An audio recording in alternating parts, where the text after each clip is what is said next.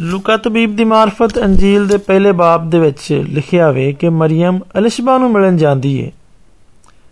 ਆਇਤ ਨੰਬਰ 39 ਤੋਂ ਇਹ ਬਿਆਨ ਅੱਜ ਸ਼ੁਰੂ ਹੁੰਦਾ ਹੈ, ਤੇ ਮਰੀਮ ਇਨਾਂ ਹੀ ਦਿਨਾਂ ਵਿੱਚ ਉੱਠੀ ਤੇ ਛੇਤੀ ਨਾਲ ਪਹਾੜੀ ਮੁਲਕ ਵਿੱਚ ਯਹੂਦਾ ਦੇ ਇੱਕ ਸ਼ਹਿਰ ਨੂੰ ਗਈ ਤੇ ਜ਼ਕਰੀਆ ਦੇ ਘਰ ਅੰਦਰ ਆ ਕੇ ਅਲਿਸ਼ਬਾ ਨੂੰ ਸਲਾਮ ਕੀਤਾ।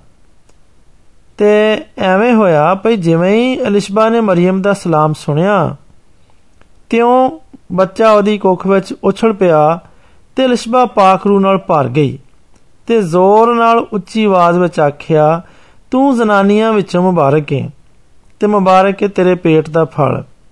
ਤੇ ਮੇਰੇ ਨਾਲ ਇਹ ਕਿਵੇਂ ਹੋਇਆ ਭਈ ਮੇਰੇ ਖੁਦਾਵੰਦ ਦੀ ਮਾਂ ਮੇਰੇ ਕੋਲ ਆਈ? ਕਿਉਂ ਜੋ ਵੇਖ ਤੇਰੇ ਸਲਾਮ ਦੀ ਆਵਾਜ਼ ਮੇਰੇ ਕੰਨੀ ਪੈਂਦਿਆਂ, ਸਾਰੀ ਬੱਚਾ ਮੇਰੀ ਕੁੱਖ ਵਿੱਚ ਖੁਸ਼ੀ ਨਾਲ ਉਛਲਿਆ। ਤੇ ਮੁਬਾਰਕ ਹੈ ਉਹ ਜਿਹੜੀ ਈਮਾਨ ਲਿਆਈ। ਕਿਉਂ? ਜੋ ਜੋ ਕੁਝ ਖੁਦਾਵੰਦ ਵੱਲੋਂ ਉਹਨੂੰ ਆਖਿਆ ਗਿਆ, ਸੋ ਪੂਰਾ ਹੋਏਗਾ।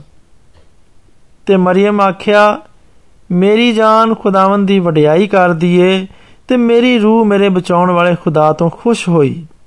ਕਿਉਂ ਜੋ ਉਸ ਆਪਣੀ ਬੰਦੀ ਦੀ ਗਰੀਬੀ ਉੱਤੇ ਧਿਆਨ ਕੀਤਾ ਤੇ ਵੇਖ ਇਦੋਂ ਅੱਗੇ ਸਾਰੀਆਂ ਪੀੜ੍ਹੀਆਂ ਮੈਨੂੰ ਮੁਬਾਰਕ ਆਖਣਗੀਆਂ।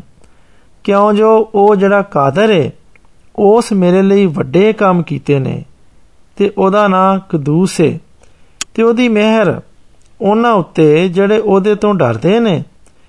ਪੀੜ੍ਹੀਆਂ ਪੀੜ੍ਹੀਏ ਉਸ ਆਪਣੀ ਬਾਹ ਨਾਲ ਜ਼ੋਰ ਵਿਖਾਇਆ ਤੇ ਮਾਣ ਵਾਲਿਆਂ ਨੂੰ ਖਿੰਡਾ ਦਿੱਤਾ, ਜਿਹੜੇ ਆਪਣੇ ਦਿਲਾਂ ਵਿੱਚ ਉੱਚੇ ਖਿਆਲ ਕਰਦੇ ਸਨ। ਉਸ ਜ਼ੋਰ ਵਾਲਿਆਂ ਨੂੰ ਤਖਤੋਂ ਲਾ ਦਿੱਤਾ ਤੇ ਨੀਵਿਆਂ ਨੂੰ ਉੱਚਿਆਂ ਕੀਤਾ।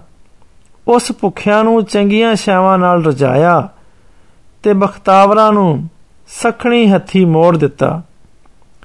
ਉਸ ਆਪਣੇ ਬੰਦੇ ਇਸਰਾਇਲ ਦੀ ਮਦਦ ਕੀਤੀ ਤਾਂ ਜੋ ਆਪਣੇ ਰਹਿਮ ਨੂੰ ਯਾਦ ਕਰੇ ਜਿਹੜਾ ਇਬਰਾਹਿਮ ਤੇ ਉਹਦੀ ਔਲਾਦ ਦੇ ਉੱਤੇ ਹਮੇਸ਼ਾ ਤੀਕ ਰਹੇਗਾ। ਜਿਵੇਂ ਉਹ ਸਾਡੇ ਪਿਓ ਦਾਦਿਆਂ ਨੂੰ ਆਖਿਆ ਸੀ ਤੇ ਮਰੀਮ ਉਹਦੇ ਕੋਲ ਤਿੰਨ ਕੁ ਮਹੀਨੇ ਰਹੀ ਤੇ ਫਿਰ ਆਪਣੇ ਘਰ ਮੁੜ ਗਈ।